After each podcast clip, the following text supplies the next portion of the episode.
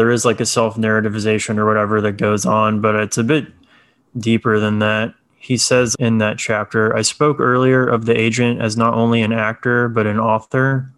Now I must emphasize that what the agent is able to do and say intelligibly as an actor is deeply affected by the fact that we are never more and sometimes less than the co authors of our own narratives. Only in fantasy do we live the story we please.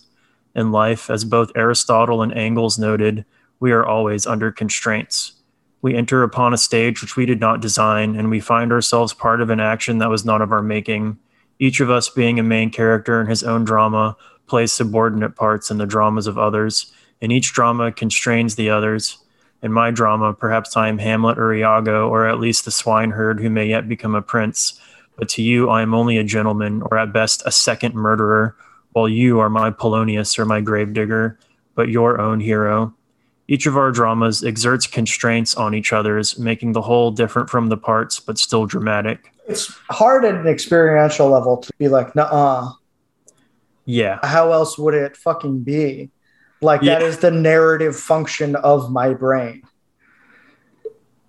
Yeah, I remember reading this for the first time years ago and feeling again, okay, you don't even need to demonstrate this to me. In fact, I was really waiting for a while for someone to knock down the anti narrative people from like the 20th century French tradition or whatever, because this feels way more immediate, true to my experience, and practical as well. Not only is it somehow like this primordial sort of feeling aspect of how I live my life, but it also feels like intensely practical to conceive of things in this way because you can actually make like decisions about stuff if you're able to think about your life in this way because you're able to understand that often in life you have to make choices you're at crossroads and they'll have consequences because you innately understand that from the fact that your brain has been subjected to 9000 stories already by a point like so you already get what the stakes are in some way mm-hmm.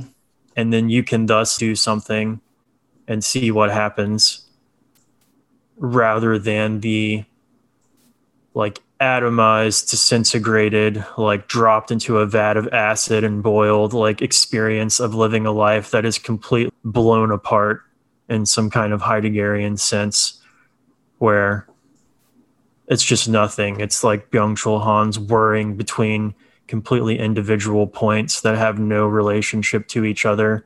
Mm-hmm. Um,